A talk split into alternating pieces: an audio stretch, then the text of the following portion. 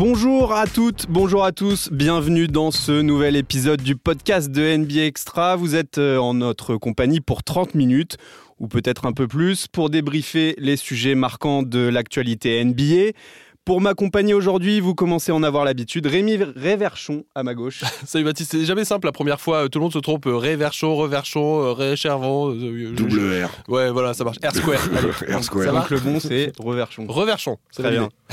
Et puis à ma droite, là, je vais pas me tromper, c'est le coach Jacques Monclar. Santé. Il faut le préciser, euh, parce que tout le monde en met un, enfin souvent. Bonjour Baptiste, bonjour Rémi, bonjour à tous. Bonjour. Euh, les trois sujets du jour. La course au rookie de l'année entre Victor Wembanyama et Chelton Gren. On est obligé d'en reparler. Avantage pour l'Américain sur ce mois de novembre pour la NBA. Mais notre Frenchie peut-il encore renverser la balance? Actualité oblige, focus sur le NBA In-Season Tournament, alors que l'on connaît désormais les, équipes du, du, Final Four. Petite preview sur un week-end à Las Vegas qui s'annonce grandiose. Et puis enfin, un sujet un peu plus froid, mais qui peut amener à un bon débat bien chaud. Une franchise à Las Vegas, mythe ou réalité on en reparlera avec Rémi et Jacques. Jingle et c'est parti. La NBA a donc tranché. Jaime Raquez Jr. à l'est et Chet Holgren à l'ouest sont les premiers rookies du mois de, la saison.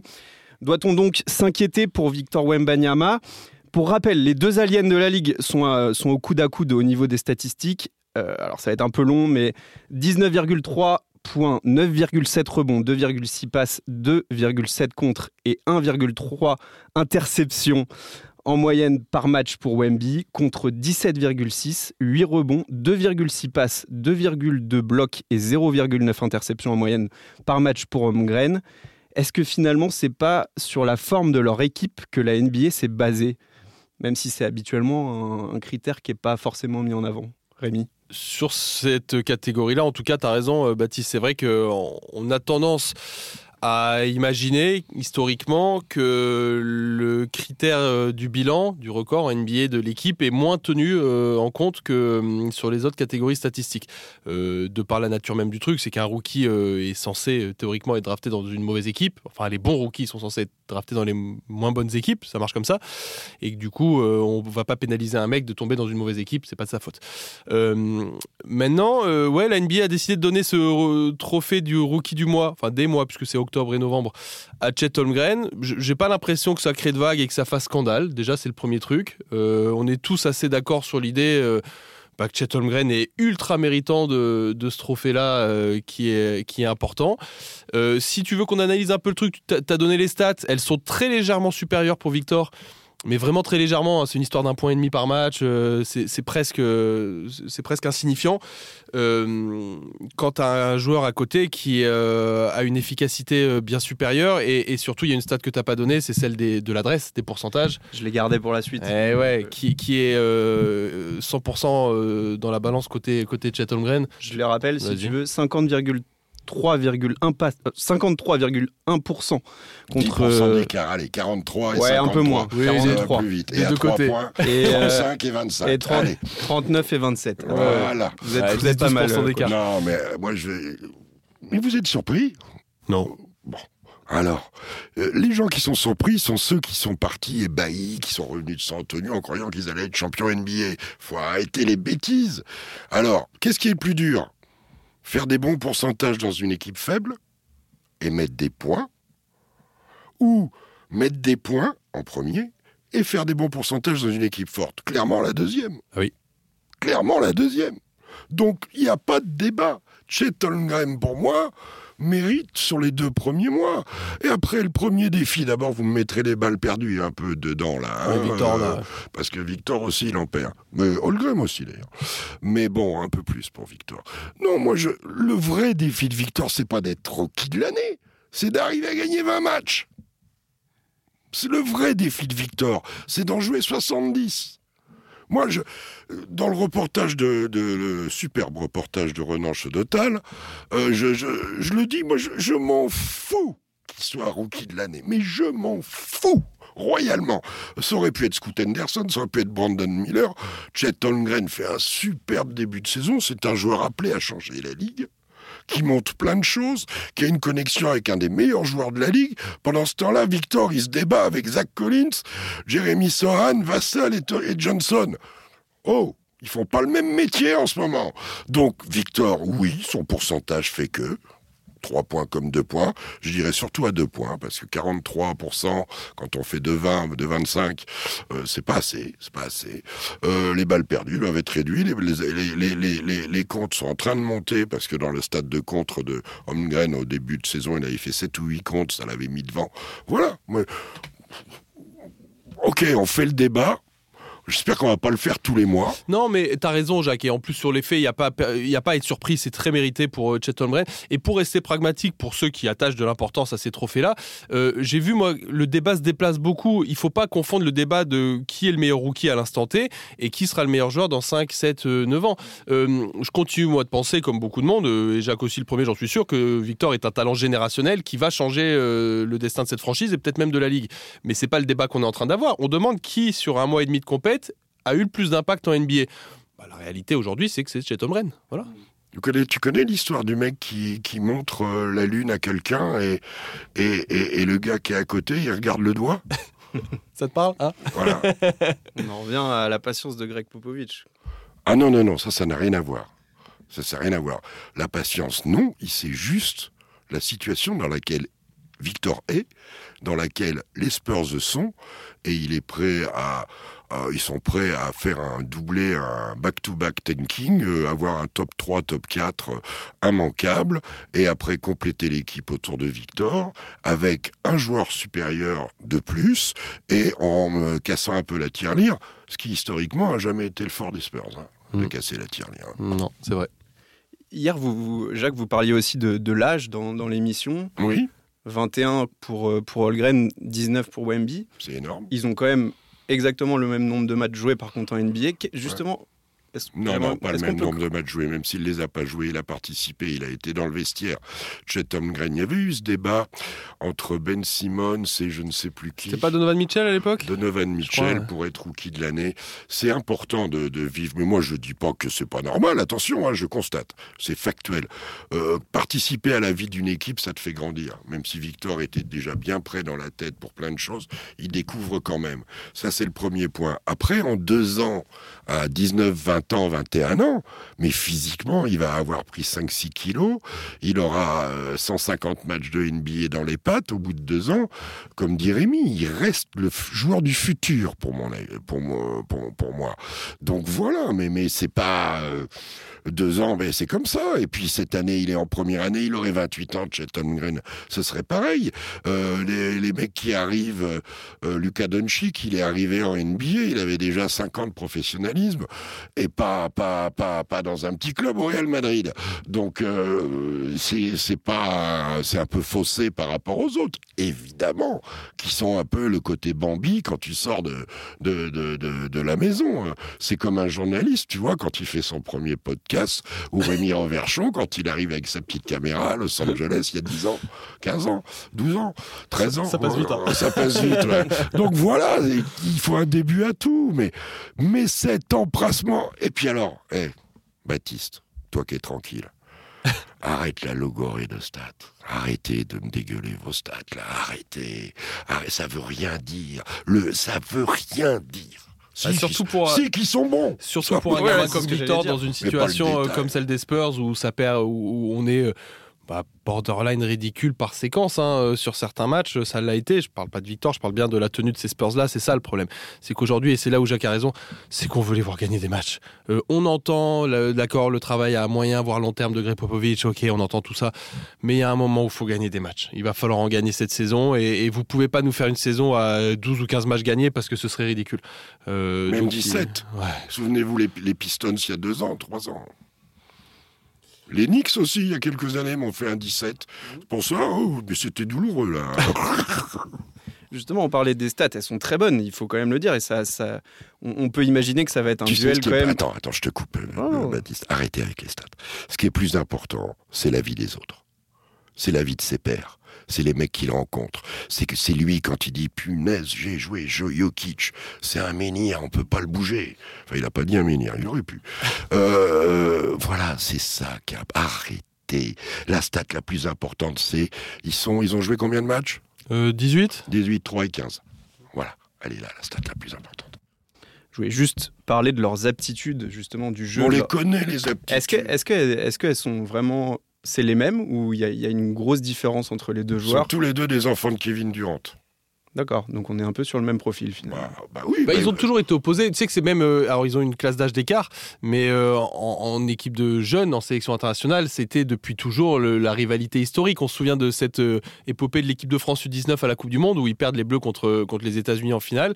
Euh, de Chet Holmgren, qui d'ailleurs est pas incroyable en finale, c'était, comment il s'appelle Kenny Lofton Jr. Kenny Lofton de Memphis, voilà, qui avait marché sur toute l'équipe de France. Ouais. Et ça leur a pas fait du bien, vu le gabarit du jeune homme. Non, c'était- c'était surprenant. Mais donc, ils ont toujours été opposés, ces deux-là. Et depuis 4-5 ans maintenant, euh, tout le monde annonce les deux étoiles à venir. C'est ça qui est marrant dans cette histoire, c'est qu'ils ont une histoire commune. Et il y a des générations qui marchent comme ça. Alors, c'est moins. euh, proéminent dans l'histoire de la NBA, mais tu vois, moi je me souviens de Nico Batum qui me disait que lui c'était longtemps comparé à Danilo Gallinari, par exemple. Ah bah, sans arrêt. Génération En jeune- 88. En voilà. jeune, première année d'Euroleague, Ouais, tout ça Et- ensemble. NBA derrière. Et tu verras que dans 15 ans, euh, Chet Holmgren et Victor, je leur souhaite, euh, si tout se passe bien pour ces deux-là, euh, ils raconteront leur, ils auront une histoire commune fantastique. Et on ne sait pas, peut-être qu'un jour ils auront des séries de playoffs face à face fantastiques. Ouais. Il y aura peut-être des trucs à raconter, tu vois. Même si, oui, pour l'instant, ils sont dans la même conférence. Ils feront peut-être un truc à Broadway comme ont fait Magic et, et Larry Bird. Ouais, pourquoi pas Là, tu l'as pas, celle-là. Ça remonte un peu. Ça remonte un peu. Il est jeune. J'ai- J'étais pas né, mais euh, Si, si, si, t'étais né. Parce que c'était il y a 10 ans, mais 15 ans. Mais c'était pas en carrière. C'est-à-dire qu'ils ont fait une pièce de théâtre, une forme de pièce de théâtre qui a été donnée Ouais, à Broadway quand même. Ben oui. C'est pas des stats. faut regarder autre chose que les stats. mais c'est pour, ça qu'on aime bien vous écouter aussi, Jacques. Mais il faut lire surtout, parce que moi, si, euh, j'invente pas les choses. Je les ai pas vécues. Hein, on n'est pas, euh, on n'est pas dans toutes les franchises. Simplement, simplement, oui. Oui, il faut lire des choses, des histoires, des bouquins, des comptes rendus, des aventures de joueurs, d'équipes, de franchises, de villes, de coachs. Et tout ça, c'est la NBA. Ça fait une compréhension. Quand on parle avec des ricains, ils ont une manière d'analyser, Rémi peut en parler plus que moi, qui est certes statistique, mais ça, c'est la base. C'est une photo, les stats. C'est bien les stats, ça sert les stats. Mais ça n'est qu'une photo. Vous en faites une histoire. Non L'histoire de la ligue, t'as raison, euh, Jacques. Et ça, c'est vrai. Et c'est ce qui euh, souvent marque aussi les grands joueurs de cette ligue. Moi, mon idole absolue, tout le monde le sait, c'est Kobe. Ah et bon Kobe, euh, Kobe Bryant, ça vous parle, Lakers? Ça, je savais. Euh, Kobe, il savait tout. Il lisait tout, il connaissait tous les joueurs, il pouvait te parler, mais de qui tu veux. Je sais pas, euh, hier, tu parlais de Pistol Pete à un moment dans l'émission, je Mhm. me souviens, Maravich. Euh, Kobe, il aurait pu t'en parler pendant des heures. Euh, il, il connaissait tout le monde. Si tu lis, ceux qui ont lu son autobiographie, euh, non, sa biographie, pardon, euh, qui s'appelle Showbot de Roland Lazenby, euh, qui est fantastique d'ailleurs, on apprend plein de choses sur, euh, sur le, le côté un peu intimiste de Kobe. Euh, il lisait tout, il regardait tout, il passait sa vie à regarder des matchs. euh, et voilà, ces mecs-là, ils sont au courant de- de- du privilège qu'ils ont d'être dans cette ligue qui a une histoire fantastique et ils en connaissent toutes les légendes. Quoi. On peut imaginer que, que Victor est, est dans cette, euh, dans cette Complet. réflexion-là et que. Totalement. Beaucoup de joueurs français, là, les... demande à tous les nous, ils connaissent tout. Ils travaillent, les mecs. C'est une manière de travailler. Tu passes du temps à te soigner et à te reposer dans ces métiers-là. Donc il vaut mieux l'occuper à ces choses-là plutôt que d'être scotché sur un ordi ou une console. C'est évident. Bon, c'est pas encore euh, inscrit dans les livres d'histoire, mais il faut quand même qu'on parle de ce NBA In-Season Tournament qui, euh, qui a donc débuté cette saison. Une sorte de, coupe euh, NBA qu'il était difficile quand même d'appréhender avant le, début de la saison. Mais alors, une fois que les quarts de finale ont commencé, euh, ça, ça, ça a quand même de la gueule. Et euh, force est de constater que ça nous plaît et que le Final Four qui va débuter à partir de, jeudi euh, s'annonce quand même euh, très intéressant. Je rappelle juste les, affiches des demi-finales qu'on connaît depuis bah, cette nuit. À l'Est, ce sera les Bucks contre les Pacers et à l'Ouest, les Lakers contre les Pelicans. Rémi, qu'est-ce que, qu'est-ce que tu en penses de, ce, de ce in-season tournament? Je me suis laissé convaincre au fil du temps. Euh, J'en pense que qu'il faut euh, apprendre à faire confiance, et on devrait le savoir depuis le temps, à Adam Silver, qu'en général, je dis pas euh, constamment, mais en général, cet homme-là a quand même de bonnes idées. On avait été sceptique, puis nous avait convaincus sur le play-in. Euh, qui est aujourd'hui accepté, je pense, de tous. Euh, J'étais parmi les premiers sceptiques euh, sur ce in-season tournament et j'ai l'impression de commencer à me laisser convaincre. J'ai des doutes, j'ai des doutes toujours sur leur format de saison régulière, qui est pas très lisible, les matchs du mardi, du vendredi. J'ai des doutes sur l'aspect concret. Je comprends vouloir marketer le truc avec les parquets différents. Ça piquait les yeux de certains. Au-delà de ça, il y a eu des problèmes de blessures, des parquets glissants, des choses comme ça qui étaient un peu dérangeantes.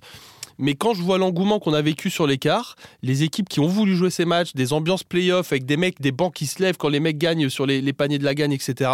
Et ben je me dis putain c'est quand même cool au mois de novembre de vibrer comme ça, début décembre, de vibrer comme ça sur des matchs NBA qui, en temps normal serait une routine, tu sais, cette routine plutôt sympa qu'on apprécie de vivre tous les jours, mais qui reste une routine.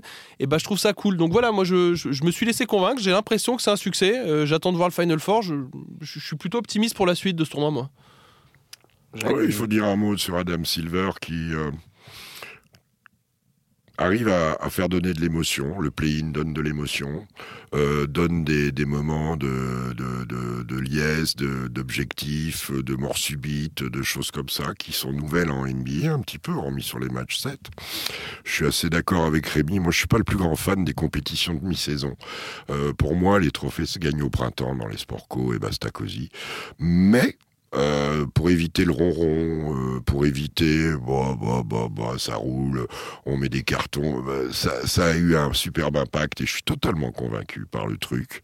Je suis totalement convaincu et si on fait un petit bilan d'Adam Silver, euh, eh ben oui, oui, un côté génie, mais comme je suis garçon désagréable, vous le savez, je vais quand même dire qu'il y a un truc où il tourne en rond, mais alors grave, grave, grave, que ça soit sur la composition, le fond, le, le, le, naming, sur les concours et tout, c'est le All-Star Game.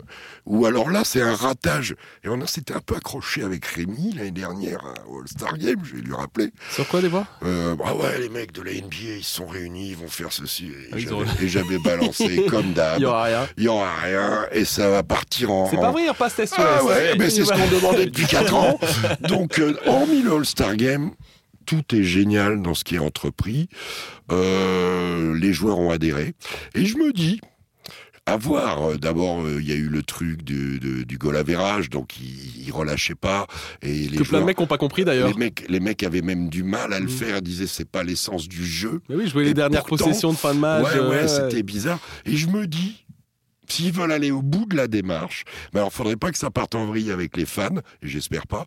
Ils devraient faire des allers-retours découvrir le home and away parce que ça pourrait générer peut-être encore il faut pas tomber dans l'excès comme qu'on a en foot en basket je veux dire c'est à l'européenne là vraiment bah, à l'européenne, à la FIBA, ça s'appelle. Ouais. Ne soyons pas réducteurs. la FIBA, c'est le monde. C'est vrai que j'ai même pas pensé à ce format-là, ça pourrait Il être marrant. Ouais. découvrent le home and away. De, de, galvaniser un peu les foules et tout à voilà. domicile. Ouais, ah, sans match nul, parce que alors ça, c'est ah, vraiment pas dans la culture américaine. Parce que nous, sur les allers-retours comme ça... On est capable d'accepter les matchs nuls, ouais. On le fait, bien, sûr, ridicule. bien sûr. Euh, voilà, voilà, je me... mais c'est une réussite. Moi, les, par... les parquets... Un, le plus gênant, c'est qu'il y ait des mecs qui se soient blessés, mais c'est souvent le cas avec des parquets neufs. Quand, euh, bref, ça arrive en, en, FIBA aussi. Et deux, oui, ça piquait les yeux, mais ça ressemble au truc que vous avez sur les ordis, les consoles, les jeux vidéo. En fait, c'est dans identifie le, le truc. C'est dans ouais. l'idée, c'est dans l'idée du truc, et ça donne aussi euh, une émotion différente. Euh, là aussi, là aussi, un changement. Ça donne à manger aux fans. Puis c'est notre boulot à nous aussi d'expliquer. C'est vrai que c'était pas très clair, c'était la première édition pour euh, le grand public. On, on me demande encore aujourd'hui, mais je comprends pas votre couple là, euh, ça compte pour la saison, tout ça. Il faut qu'on explique. Oui, les matchs comptent pour la saison régulière. Sauf la finale. Sauf la finale, mais l'écart, oui, compte pour la saison. Les demi-finales, oui, elles vont compter pour la saison régulière. C'est notre boulot, c'est les médias, c'est à nous d'expliquer aux gens euh, comment ça fonctionne. Nous, partenaires de la NBA, puisqu'on l'est à Beansport, donc raconter aux gens aussi cette histoire-là. Et puis ça viendra d'année en année. Le play-in n'était pas très clair les deux premières années non plus, puis on s'y est fait. Aujourd'hui, on adore quoi. Le play-in, c'est devenu un objectif. C'est devenu un truc. Ça rajoute de l'enjeu. Euh, justement, l'enjeu, c'est de, de, la remporter, cette coupe. Euh, un petit pronostic, une petite preview sur ces, ah, sur, sur des matchs secs comme ça, c'est dur. Ouais. On, a, on, a, vu tellement de surprises là en quart de finale. Tu vois, moi, je pensais pas que les Lakers passeraient les Suns. Ils l'ont fait. Je pensais pas qu'Indiana passerait Boston. Ils l'ont fait. Franchement, j'ai l'impression que les quatre équipes peuvent. J'en sais rien. Elles peuvent le prendre. Je, je, vois que les Lakers en ont très très envie, je trouve ça bien. Ouais. Ils, sont, ils sont voisins, il faut qu'ils profitent de l'opportunité. Euh, LeBron à l'horloge qui tourne, ça fait euh, 7 ans qu'il n'a pas gagné de trophée. Euh, euh, non, depuis 2020. Ah oui, ben, Ouais, je l'oublie tout le temps. Pardon, pardon. Mais justement, c'est ce que j'allais dire. C'est quand même là une belle opportunité pour LeBron de. Ah bah Il oui. en aura pas 10 000 encore Voilà, à son là, il y a, palmarès. hein. Bah il y a oui, deux euh, matchs euh, euh, de gagner. euh, Bah, cette année, il faut voir comment va évoluer les Lakers, parce que la saison, on en parle. Ça, c'est comme quand tu dis, euh, on n'a pas répondu à cette question-là, puisque ça vous intéresse. Sur Victor, est-ce qu'il est capable de retourner le truc? Mais bien évidemment, on a joué 20 matchs, on a un quart de la saison. Donc, euh, euh, si son équipe se met à gagner quelques matchs, euh, s'il reste à 20 et 10 euh, de moyenne, avec un pourcentage à 50, à, à 55 même pour un big man, pas à 50 et, et, et, euh, 35 à 3 points, bah oui, oui, il retournera. Donc la saison, elle peut bouger. J'ai vu que plein d'équipes commencent à dire qu'il faut se renforcer. Bizarrement, les Boston Celtics, c'est marrant. Quand je me disais, tout le monde disait, ah ben non, maintenant que ça a été dit, tout le monde va dire, ah bah oui. Mais bon, c'est marrant, marrant. Je me... fais rire. me fais rire. Ouais, bon, donc t'as compris, on se mouille pas trop. hein, euh, non, qu'est-ce que quatre. tu veux dire euh, Les 4 peuvent le prendre, hein, de toute façon, non, sur un match sec Ce ça. qu'il y a de clair, c'est qu'il y a deux équipes surprises. Bah oui, oui. euh, les bah, Pelicans, les Pacers. euh, les ouais. Pacers, que les Pacers, ils sont capables de tout, mais aussi de n'importe quoi. Que les, les- en vrai, Milwaukee le- fait quand même le- figure un peu de favori là-dedans. Voilà. Dans les 4, a Voilà, priori. Mais sinon, après. Voilà. Mais bon, euh, Milwaukee et Lakers favoris. Maintenant, New Orleans a une dynamique extraordinaire. hein, euh, et au complet, comme en ce moment, il leur, il, il leur manque pas grand-chose en magasin. Bon, ben, je pense qu'on est assez clair là-dessus. Euh, alors tout ce petit monde-là ira justement du coup à, Las Vegas et euh, en discutant un petit peu hier avec Rémi, on se disait que ça pouvait être pas mal de faire un petit point sur euh, cette ville perdue dans le désert du Nevada et son avenir en NBA. C'est un secret de, de Polichinelle. hein. La NBA a depuis longtemps l'ambition d'installer sa franchise à Sin City. Mais où en est véritablement le projet d'expansion? Rémi, tu as peut-être quelques infos là-dessus? Alors, oui, c'est un secret de Polichinelle. T'as raison que la NBA veut euh, une expansion, c'est-à-dire agrandir euh, sa ligue, passer de 30 à 32 euh, équipes. Euh, Petit aparté sur ce que dit Rémi, 32 équipes, ce serait impeccable pour le in-season tournament et éviterait d'avoir à qualifier des ouais. équipes en étant deuxième. les 8 x 4, d'un seul coup, ça passe beaucoup mieux. ouais. Ça passe beaucoup C'est mieux. mathématique. et C'est peut-être la clé de la lisible. question. C'est peut-être plus lisible. C'est plus- Bon, le fond du truc, en vrai, l'expansion, c'est pourquoi? C'est pour, c'est c'est des raisons financières. C'est pour parce que quand tu fais rentrer une, une équipe, bah, t'as plus de matchs, t'as plus d'argent, t'as plus de télé, t'as le frais d'entrée de, de- de l'équipe. Bref, c'est de l'argent qui rentre dans le, le pool de la NBA. C'est du business, je vous apprends rien. Euh, le, la question maintenant, c'est où la NBA euh, installera ses franchises? Euh, C'est un- une très bonne question aussi. La NBA a dit clairement qu'ils réfléchiraient à ça une fois qu'ils auraient signé leur nouveau deal télé domestique qui euh, commencera à partir de l'été 2025, qui est euh, le thème ultra important du moment en NBA parce que c'est le nerf de tout, euh, l'argent de la télé. Donc à partir de 2025, ils y réfléchissent. Allez, à la louche, hein, 2028, on peut espérer une expansion de, la NBA. Et donc les deux villes qui reviennent souvent sont Seattle et Las Vegas. Seattle, pourquoi? Parce que c'est une ville de, de basket à qui on a volé une franchise. Clairement, hein, j'utilise le terme euh, en sachant ce que ça veut dire. On a volé une franchise à Seattle, ville qui est fan de basket. Et Las Vegas, parce que c'est une opportunité business trop importante pour que la NBA passe à côté. Ils sont déjà en retard, sachant que la NFL y a été, sachant que la première était la NHL à y avoir été, la WNBA y est ont, désormais. et qu'ils ont des bons résultats. Et que ça marche hyper bien. Euh, ça marche hyper bien pour tout le monde. Euh, sportivement, puisque la NHL, ils ont gagné. La NFL, sportivement, ça traîne un petit peu, mais les résultats euh, commerciaux, marketing, financiers sont, sont délirants. La NBA passera pas à côté de ça.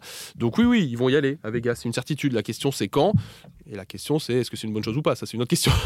On en reviendra après. Je, je voulais l'avis de Jack aussi. Est-ce que c'est une bonne idée Las Vegas en NBA À moi, tu me demandes tout de suite, je te dis non. Clairement, non. Euh, j'en veux- Alors, oui, en termes de marketing, en termes de commerce, en termes d'impact, en termes de bling-bling. en termes de- Je vous pose une question à tous les deux. Tiens. Il y a combien de joueurs qui sont sortis de UNLV depuis 10 ans? Oh, pas beaucoup, hein. Je- je- comme ça, je sais même pas depuis 10 piges qui est sorti du Alors, euh, oui, ça marche. On avait eu Sean Marion à l'époque, on avait eu. pas, euh, Ça marche dans d'autres disciplines, mais moi j'ai bien peur que ça... Las Vegas, il y a deux destinations pour les joueurs NBA, c'est Las Vegas et Cancun. Euh, j'ai l'impression pour aller faire les cons. Donc euh, je me dis, c'est chercher les enquiquinements quand même, très sérieusement. Euh, mais bon, ça fait plaisir à tout le monde. Je trouve que déjà en Californie, entre euh, les deux Lakers, les, les deux Lakers, les deux Los Angelinos, Sacramento et Golden State, alors on va me dire c'est dans le Nevada, oui, c'est pas bien loin. Ça fait quand même regrouper. Si on rajoute toute la bande, là, il y a déjà beaucoup d'équipes. J'ai envie de dire bring them back mais à Seattle. Ça me paraît plus important pour l'histoire du basket qu'il retourne là où on a volé une franchise. Et heureusement qu'il y a eu, euh, comment s'appelle-t-il euh, euh, bah, bah, bah, bah, bah, Tu le- penses à quoi? le, le meneur de Phoenix, euh, Kevin Johnson.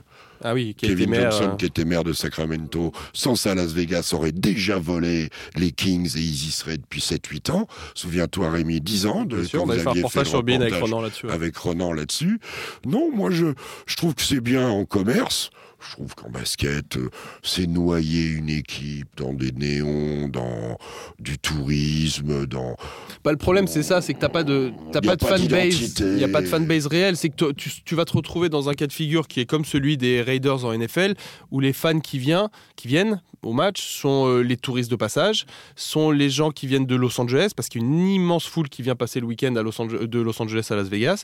Et au final, euh, ça va être difficile de construire une fa- fanbase pour cette équipe. Puis se pose la question des joueurs. Alors, ceux qui, les vétérans un peu installés, qui sont depuis 5, 7, 9 ans dans la ligue, ok, qui comprennent le professionnalisme. Mais les alors, jeunes joueurs là-dedans. voilà, sans, sans condescendance aucune de ma part, mais mettre des gamins qui, pour la plupart, ont pas ou à peine été à la fac, ont fait semblant d'étudier un peu à la fac, qui arrivent à 19 ans, tu leur files des millions de dollars et tu les mets à Las Vegas dans le strip, euh, c'est vrai qu'on risque d'aller au casse-pipe sur certains d'entre eux. Il va falloir un encadrement solide hein, pour les tenir, euh, les gars. Et toi, justement, que, qui suis un peu les, les autres, euh, les autres grandes ligues, est-ce que tu as, eu euh, des, des- t'as des exemples comme ça de joueurs qui ont un peu Ouais, vriller alors, à Vegas euh, C'est intéressant comme sujet. genre, euh, bah, tu sais, j'ai eu la chance d'écrire un bouquin dans lequel je parle Mm. de Vegas dernièrement. Ouais, et, pour chaque ville, j'ai un témoin qui me parle de sa ville. Et pour Vegas, justement, j'avais parlé avec Chelsea Gray, la, la joueuse WNBA de, de Las Mm. Vegas, des Aces, qui euh, a été euh, MVP des finales il y a trois ans. On pourrait euh, demander ans. à Iliana aussi. On pourrait en parler à Iliana, qui a vécu là-bas, qui a joué là-bas. Iliana Rupert. Iliana Rupert, ouais. Euh, qui elle me disait que c'est tout à fait possible, mais elle c'est une joueuse vétéran hein, euh, qui a de l'expérience, de jouer à Las Vegas et elle me disait de ne jamais mettre un pied sur le strip. Elle vivait dans un bled à côté qui s'appelle Henderson, enfin c'est pas un bled, c'est une immense ville qui est à côté, qui est collée à Las Vegas où vivent un peu tous les, tous les gens qui ne travaillent pas forcément dans les casinos et compagnie, mais ça reste une grosse aire urbaine, euh, Las Vegas. Et elle me dit bah voilà, moi je, je faisais ma vie, j'allais m'entraîner, je revenais chez moi, j'allais au resto de temps en temps. Elle me dit je mettais jamais un pied sur le strip. Ouais, une fois toutes les euh, trois mois quand j'avais un membre de ma famille qui venait, on allait au casino parce que ça les faisait marrer, mais c'était Mais on parle de quelqu'un d'installé là-dedans. Euh, non, j'ai pas d'exemple comme ça concret. Après, après, je pense que les joueurs, quand ils veulent sortir, qu'ils soient à Cleveland ou à Las Vegas, ils sortent. Ouais, mais la tentation, c'est Euh, pas la même. Non, la permanence de tentation Voilà. n'est pas la même. Quand on voit qu'à New York, Après- déjà, c'est compliqué pour certains. alors, Après, c'est aussi une vie spéciale avec la chaleur, avec le désert. Et je répète, la proximité, tout un tas de franchises. En tout cas, dans les potentiels dont parle Rémi pour 2028, il n'y a que deux franchises à l'ouest. Ça impliquerait aussi une restructuration, le passage de New Orleans ou de Minnesota, Memphis, peut-être Memphis peut-être, à, l'est. C'est compliqué d'ailleurs comment on va gérer ça. hein, Eh euh, oui. L'histoire, les stats. Et, et les- imaginez pour les fans. Ouais, ouais, ouais. Ceci dit, en termes d'histoire, et, euh, enfin, à l'époque, au tout début, il y avait aussi. Ça a bougé. Ça a Ça a bougé. mais t'imagines, ça veut dire que tu mets Memphis à l'est demain, mets-toi à leur place une seconde. Eux, ils sont habitués. euh, Est-ce que c'est une bonne ou une mauvaise chose? Eux, ils vont regarder concrètement. C'est-à-dire que maintenant, en playoff, au Financièrement, pardon, je te coupe, c'est une bonne chose. Oui, parce, Parce, que... les déplacements à Voilà. l'ouest coûtent dix fois plus cher qu'à, enfin dix fois, beaucoup plus cher qu'à. Et Non. pour la planète, c'est mieux aussi. Oui. tu réduis le kilométrage. Tu sais que ça d'ailleurs c'est un, un truc dont on pourrait parler dans le podcast un jour. Euh, c'est un faux, euh, c'est un faux, c'est un faux tabou ça en fait. Euh, L'histoire. alors moi j'en avais parlé avec des gens de la NBA qui me disaient que bien sûr qu'ils réfléchissent à étudier le calendrier pour limiter les déplacements des équipes, etc. C'est pour ça qu'on voit souvent maintenant des, des équipes qui se jouent deux fois en deux jours d'affilée, etc. Mais la réalité en fait du, bilan carbone de, de la NBA qui est désastreux comme de beaucoup de ligues sportives au monde, c'est pas le déplacement des équipes, c'est le déplacement des fans. C'est 17 000 personnes aux États-Unis qui vont dans une salle, donc comme ils prennent chacun une voiture, euh, allez, t'as 10 000 voitures qui vont à la salle le mardi soir à Oklahoma City pour voir leur équipe, c'est ça le problème du bilan carbone. Donc développer les transports en commun, etc. Ouais, puis c'est le B, c'est on arrête la TP, Voilà. euh, euh, on arrête la Formule 1. Le que ça golf, pollue tout, pas ouais. beaucoup la Formule 1. non, non, mais c'est un faux débat. C'était ça. pas le sujet. hein, Ouais, pas le sujet. Et On arrête tout, on arrête tout. on parle aussi de Mexico justement. Ça, par Bah, contre, ça fait un peu Mexico plus loin. City, alors Ça se tient. ça se tient, Mexico City, Ouais. c'est euh, Canada, euh, Mexique. Puis c'est un gros marché, c'est une immense ville, ils aiment le basket. Il y a des matchs Euh, régulièrement, même voilà. quand il n'y a pas le, fumée Oui, c'est vrai qu'il y avait eu ça il y a 5-6 ans. Mais, mais voilà. Mais c'est le vrai candidat, parce que moi je suis persuadé que Vegas est acté. Euh, Il y a trop de business là-bas, ils iront. J'en suis persuadé. Le vrai euh, débat, c'est aujourd'hui sur la deuxième franchise qui va se créer. J'espère de tout mon cœur que ce sera Seattle, parce que c'est ce qui fait le plus sens à mes, à mes yeux. Mais Mexico City, ça se tient. hein. Mais justement, Seattle elle repose pas un peu trop sur son histoire et est-ce que, là, par exemple, la salle, est-ce qu'il y a une Ah mais salle non, mais ils vraiment ont, de... oui, ils ont bossé. Tu sais, ce qu'on a s'appelait historiquement la Key Arena, où Mm. jouait euh, Gary Payton et compagnie Mm. à l'époque, a été euh, retravaillé. Ça s'appelle le Climate Pledge Arena, d'ailleurs, un truc voilà, sur le, le climat, justement, l'environnement. Et elle est magnifique, cette salle. euh, elle, est, elle est 100% prête à accueillir la NBA. Hein. S'il y a bien une ville qui, en termes d'environnement, est motivée depuis des années et des années et qui est très, euh, très euh, écolo, on va dire. Ah oui, c'est C'est- très- oui, bien sûr. aux États-Unis, Seattle Ah fait figure de ville différente par rapport à beaucoup. voilà. C'est sûr. Et, et la dernière question qu'il faudra aussi Ah. se poser quand ça arrivera, ce sera euh, comment créer euh, ces équipes-là? Est-ce qu'il y aura une draft spéciale? Est-ce Non, que non, les, non, les font- équipes vont être euh, Ah ben, souviens-toi, là, Les Bah, Bobcats. les Bobcats, souvenez-vous, tiens, euh, 2004 ça vous donnera l'occasion de revoir The Last Waltz, euh, la dernière danse, plutôt The Last Dance. De Last la- Dance, ouais. Euh, quand euh, Rick Mahorn euh, est amené à quitter, c'est là, non que, euh, Ah, je sais non, plus, tu mets le doute. pas. Enfin, il y a un truc où Rick Mahorn qui est fait. Alors, par exemple, on va dire aux équipes, Ah, vous avez. oui, à l'arrivée Vous d'Orlando avez, NBA. vous, peut-être ça. avez, vous avez 10 équipes, euh, vous avez 10 équipes, 10 joueurs à protéger. Mais le, quand tu as 12 bons joueurs, eh ben, t'en laisses deux sur le marché. Ils peuvent être pris. Ça avait été le cas de Rick Mahorn, qui n'a pas eu le deuxième titre des Pistons euh, à cause de ça. C'est peut-être ça Euh, l'histoire. et hein. il a fini à Toronto ou à Orlando? Je crois que c'est Toronto. Tu mets le doute, je sais plus. Euh, Mais oui, mais il y aura forcément une draft comme ça. Et puis de toute façon, euh, on va pas se mentir, les 3-4 premières années sportivement vont être désastreuses jusqu'à ce que les mecs réussissent à avoir leur pépite, leur talent et, et voilà, ils reviennent un petit peu dans la course. Charlotte, qui étaient les Bobcats, qui sont redevenus les Hornets maintenant, bon, bah, ils ont pris la Melo Ball, ils misent dessus, mais euh, niveau classement, pour l'instant, c'est toujours catastrophique. hein. Et la seule vraie franchise nouvelle, les, deux franchises nouvelles euh, qui, qui, qui ont réussi à aller au bout, c'est le Heat et Toronto, qui est dans les expansion teams. Vancouver a disparu. Charlotte. Enfin, ils sont devenus Memphis, oui. Oui, a disparu quand même. Ouais, ouais. Ils, ont, ils ont été obligés de, de quitter le Canada, ça marchait moyen, Big Country Reeves et tout ça. Et, et voilà, Miami et Toronto, à sa manière, ont été les deux expansion teams qui Gagné. ont vraiment euh, gagné. Et c'est pas mal, Miami 88. Et Toronto, je vais pas dire de bêtises, je crois que c'est 95, Ouais, c'est ça, je crois 95. ouais. 95. Donc voilà, ça, en moins de 20 ans NBA euh, pour, euh, pour Toronto, ils ont été champions et Miami a réussi à gagner trois Trois titres. voilà, c'est beau. On souhaite euh, aux équipes qui auront cette expansion euh, d'avoir le même cheminement que ces deux-là. Mais surtout à Seattle. Bah ouais, Parce qu'on aime bien Seattle. Seattle, il y a une fanbase déjà, il y a une histoire, il y a une belle histoire, et puis c'était une- C'est un coin de basket, c'est vrai qu'avec Portland, les derbies, euh, etc., etc. Ouais, oui, ils sortent plein de basketteurs en jeunes et tout. Jamal Crawford historiquement. Paolo Banquero vient de là-bas. Isaiah Thomas. Ouais. Isaiah Thomas. Le petit ouais, qui a disparu. le gaucher. En tout cas, euh, si Rémi nous dit que c'est jusqu'en au moins 2028 que Ce sera pas avant ça en tout cas. ouais. on aura le temps d'en d'en reparler Oui. dans le prochain, Bah, dans oui, oui. podcasts, j'espère. Je serai encore dans le coin, tu verras. oui, oui, vous m'appellerez, hein, je ne serai, serai pas ici. Ce sera par téléphone dans le sud. Euh, merci en tout cas une nouvelle fois de de- d'avoir participé à ce podcast. Plaisir. Merci à vous de nous avoir écoutés. N'oubliez pas de laisser des, des commentaires et de noter ce podcast sur toutes les plateformes. N'oubliez pas non plus euh, l'émission NBA Extra tous les jours sur les antennes de Beansport. Et à la semaine prochaine.